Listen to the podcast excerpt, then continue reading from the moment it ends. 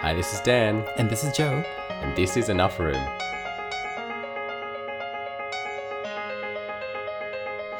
So, we just finished off the last episode uh, where, Alicia, you had just heard that uh, about the Pulse shooting, and I guess we're just processing that in your mind. Um, where did that lead you? How did that feel for you? Well, it was um it was surprising to me because I think it pulled up a lot of things that I was studiously trying to ignore, Mm, but that I knew to be true.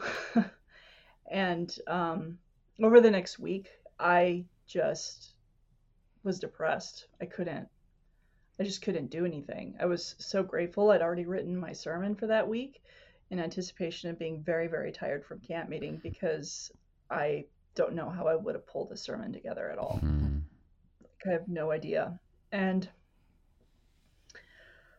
one of the things that was very frustrating to me was how many of my friends who are Adventist pastors were not even how many, like all of them were doing anything and everything but self reflecting on the damage that Christianity had done to the LGBTQ community. Mm, and were saying things that are so basic level of humanity. Mm, like um just saying that it was wrong that this club was shot up or that they're praying for the LGBTQ community but doing it in a way and that where they clearly felt like proud of themselves for doing it and Yeah. they were congratulating one another and the thing that was really really put it over the edge for me is some of the Adventist churches in the Orlando area said that they would offer free funerals to people who had died. And somebody created a little meme of it, of how the Adventist church would not charge anyone who died in the Pulse nightclub shooting for a funeral. Mm. and people were passing this meme all over the internet. And this is love. This is what love really looks like. Like you know we we need to be there for the lgbt community and i was thinking to myself what kind of a monster charges a victim of mass shooting in their funeral for a for a in their community for a hmm. funeral? Hmm. Like why would you ever charge someone for that? Yeah. Hmm. like this is your community and people have been murdered and you're feeling so proud of yourself for the most basic of things and i don't I- i don't think anyone took them up on the offer even you know as if like i don't think they even went to like i don't i don't know how they even extended this offer to the queer community you know and it was just it was just so hard to see the that tells you a lot about where the ba- someone's baseline is. What they feel proud of tells you a lot about where their baseline is. And if they feel proud for extending to a group of people really basic things that you would extend to anyone then that really tells you something about where the baseline mm, is Yeah. and at this moment, what the queer community really needed was for Christians to self reflect on how they had perpetuated homophobia Yeah. and harm in the Mm. society and how they had elevated heterosexism and really created a lot of problems for a lot of people in that community. Mm, and none of that was happening anywhere. It just it just wasn't happening. And and that was really hard for me to watch. It was really hard for me to watch because i was in such a different place. I um was not even mildly or vaguely interested in dating women or coming out or anything like that. Like not in the slightest. That that was not anywhere in my consciousness and why on earth would i want that? But um i was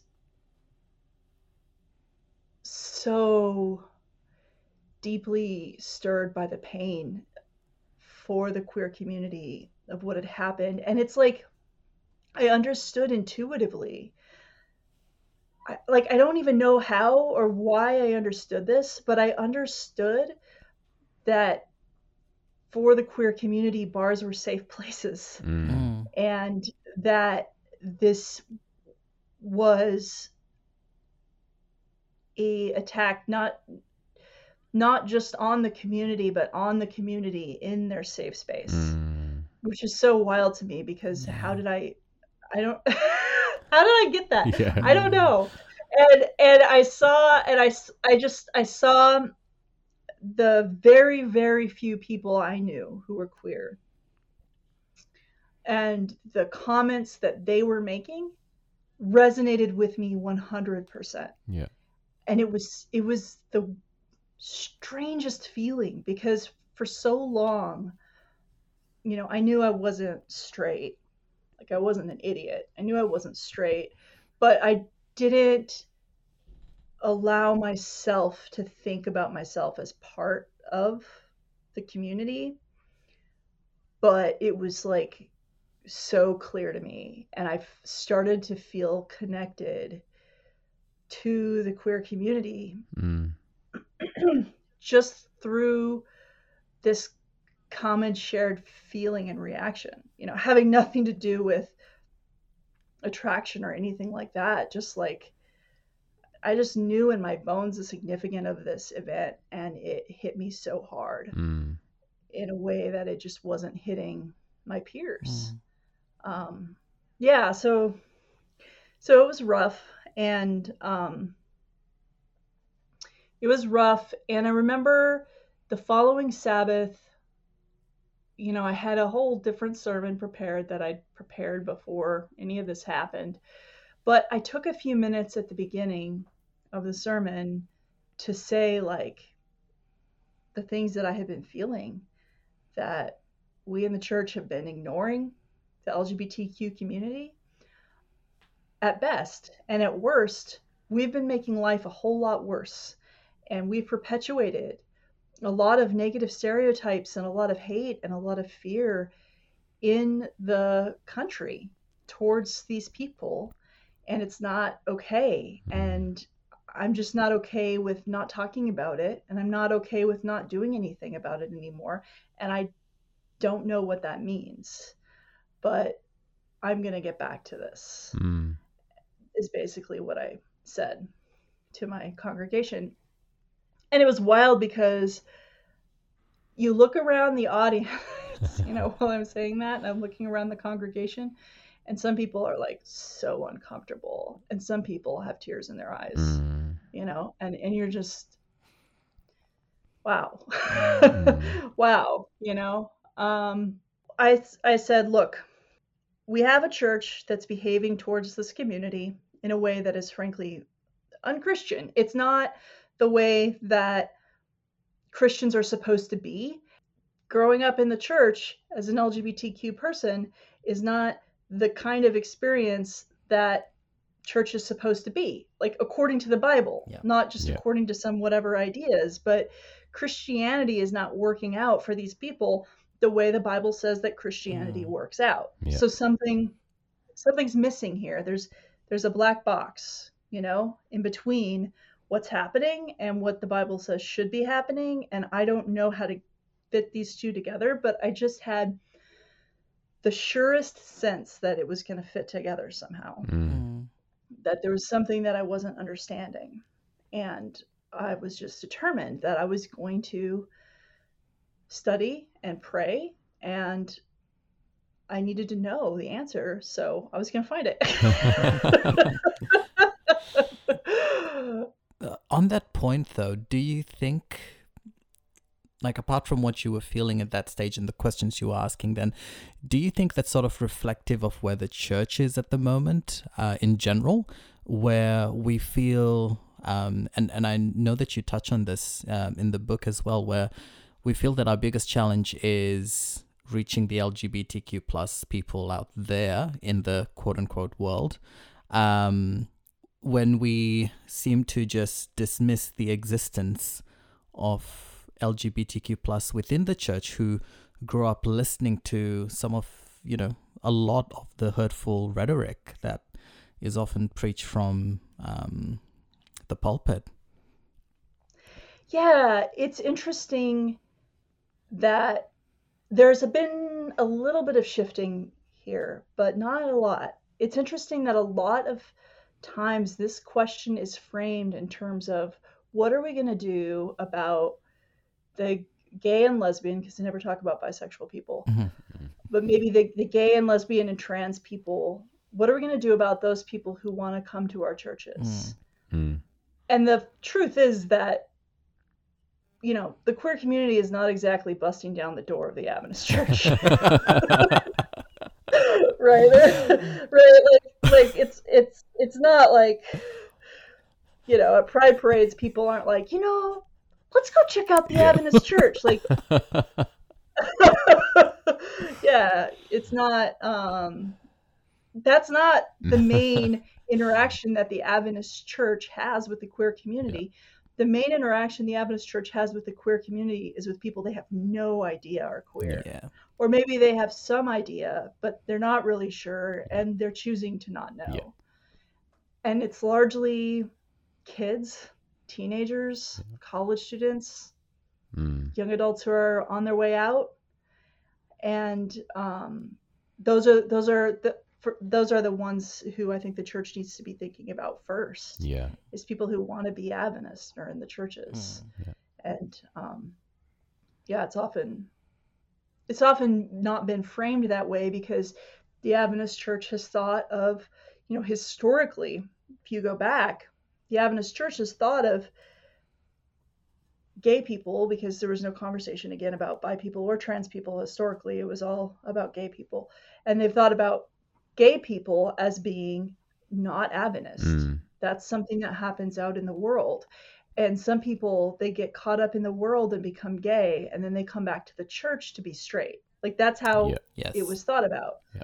you know and you can see that and and some of that some of some of that stuff just dies slowly people are more aware now that sexual orientation isn't chosen and that you could have any sexual orientation you could have a cisgender gender identity or transgender gender identity and that none of that is your choice but it still hasn't quite got to all the implications of that Mm. the main one being that the main way the church interacts with the LGBTQ community is people growing up in the church who are part of that community. So you're in the space where you're about to, I guess, embark on exploring um, what this means for you after Pulse. I was not yet at the point of what this means for me because I was still like, why on earth would I tell people I was attracted to women? Yeah. Mm, Like, why? Okay. you know i i dated men i um wasn't going to go through that with my career with my family with my social network like why would i want to do that no Yeah. desire no desire um yeah i mean even if you even if you think about separating it from any conviction about what was right or wrong it was not something i wanted. But it, it had created this awareness in me. You know i i remembered comments that other people maybe didn't and i was much more aware of what the church was doing and what was happening and the implications of what what people were saying than i probably would have been if i was straight or cisgendered i probably would have heard some of the comments by seminary professors or or speakers in chapel and i just would have eh, whatever this they're just clueless or i just wouldn't have paid attention i don't know anyway um that wasn't the case. So so I um decided that the first thing I was going to do was I was going to take a much better look at the theology itself initially like what is the bible saying about this. And I kn- knew that I hadn't studied it as much as I should. And I got to tell you, that's the case of almost every single pastor in the Adventist church. Like, if you, pa- people don't, very few people have studied this issue in a lot of depth. It's just the reality of it. Yeah. I had read um, two books and some other articles and things like that. And I knew that that put me way ahead of most people. and so, even though I felt like I needed to look at it more, I felt like, well, I'm probably doing better Yeah. than most people, which is stupid, but I just, for some reason, thought that that made it okay. But um, anyway, it's, it's, it's rough. It's just, it's hard to even really truly look at it. You have to be in the right headspace to say, I'm willing to learn something that could disrupt my entire life. yeah. So I was in that headspace though, finally. So I thought, well, the first thing I'm going to do, I'm going to read. And you know what? I have never read anything more than a few pages um, of affirming theology. And I need to do that. So the first thing I did was um, pick up um, Justin Lee's book and James Brownson's book and Matthew Vines' book and Kathy Baldock's book. Yeah. Um, those were kind of the four main ones that I started with. So I read those and I still had questions, especially as an Adventist. I had some questions about Leviticus, Yeah. which really, yeah, you can both relate. You know, you're reading affirming theology, and they're like, well, the Old Testament also says that we shouldn't eat shellfish, but we sure eat sell- Yeah. shellfish. And all of the Adventists are like, well, and it says, and it says that the Sabbath is the seventh day, and we go to church on Sunday. and you're like, face palm. Yeah, yeah. You know? This like, is okay, not these arguments are not working. yeah, like, all right, so I guess I'm gonna have to figure that one out for myself. Um, um. Anyway, I still had I still had questions, and um, but I also was recognizing that some of this stuff made a lot of sense, Yeah.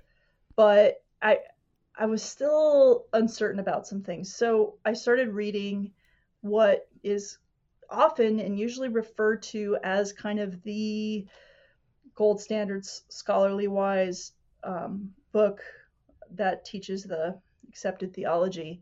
And that's um, the bible and is it the bible and homosexuality?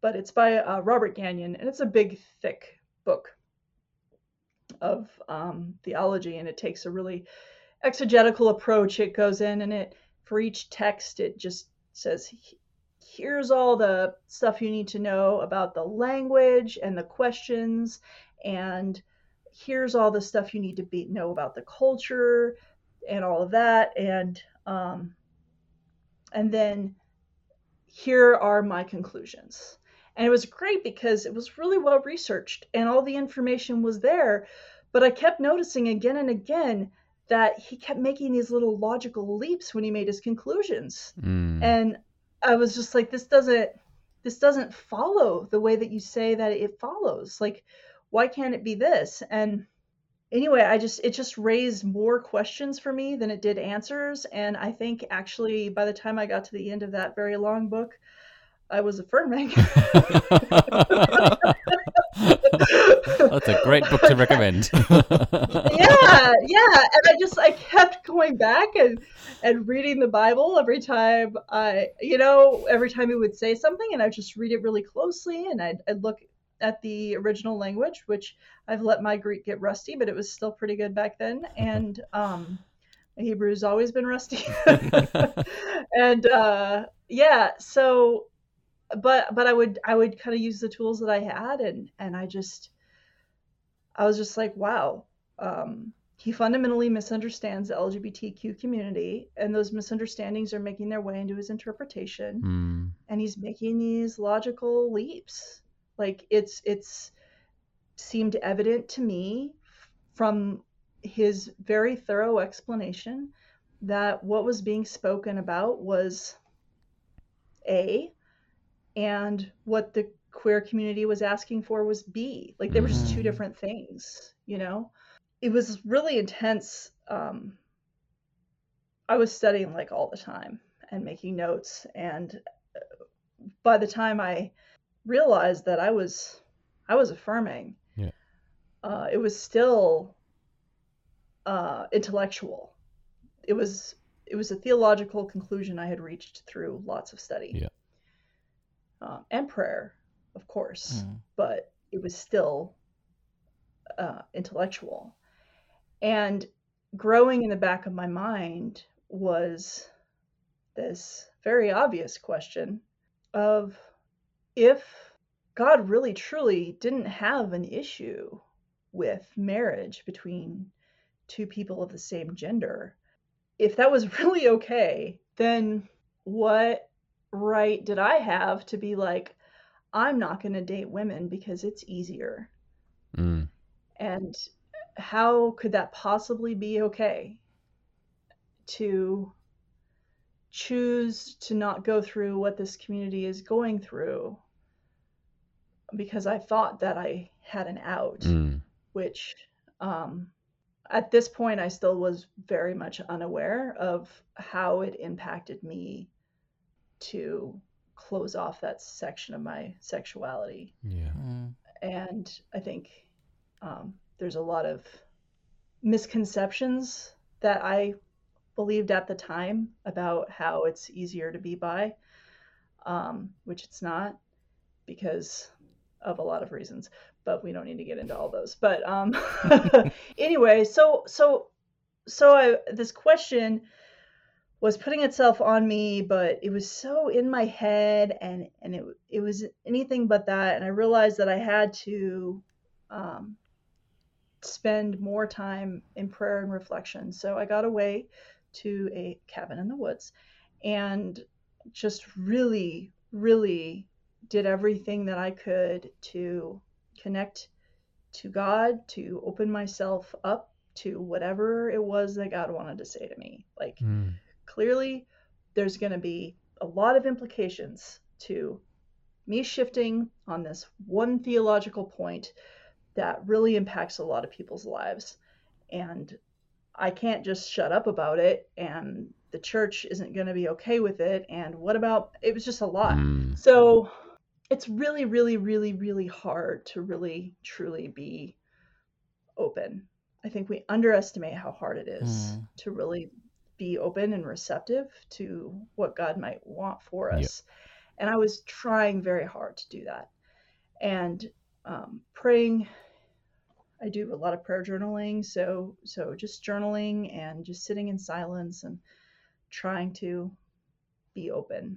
And all of a sudden, um, I was sitting there looking out the window and I had just this very strong emotion, unconnected from any thought whatsoever.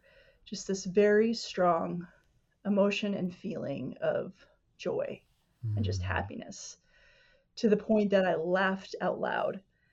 And I just said, God, what is, what was that? Yeah. And the words came strong to my mind. It's okay. Just, it's okay. And I just cried and just, it was like this, this release that, like, it's okay to feel the way I feel. It's okay to be the person that I am Mm. all of the struggling, all of the hiding, all of the fear that that these feelings were from the devil or that they could destroy me and that I just needed to separate myself from them. I didn't need any of that. And it was okay and I was okay. Thanks for joining us. We hope you enjoyed this episode of Enough Room.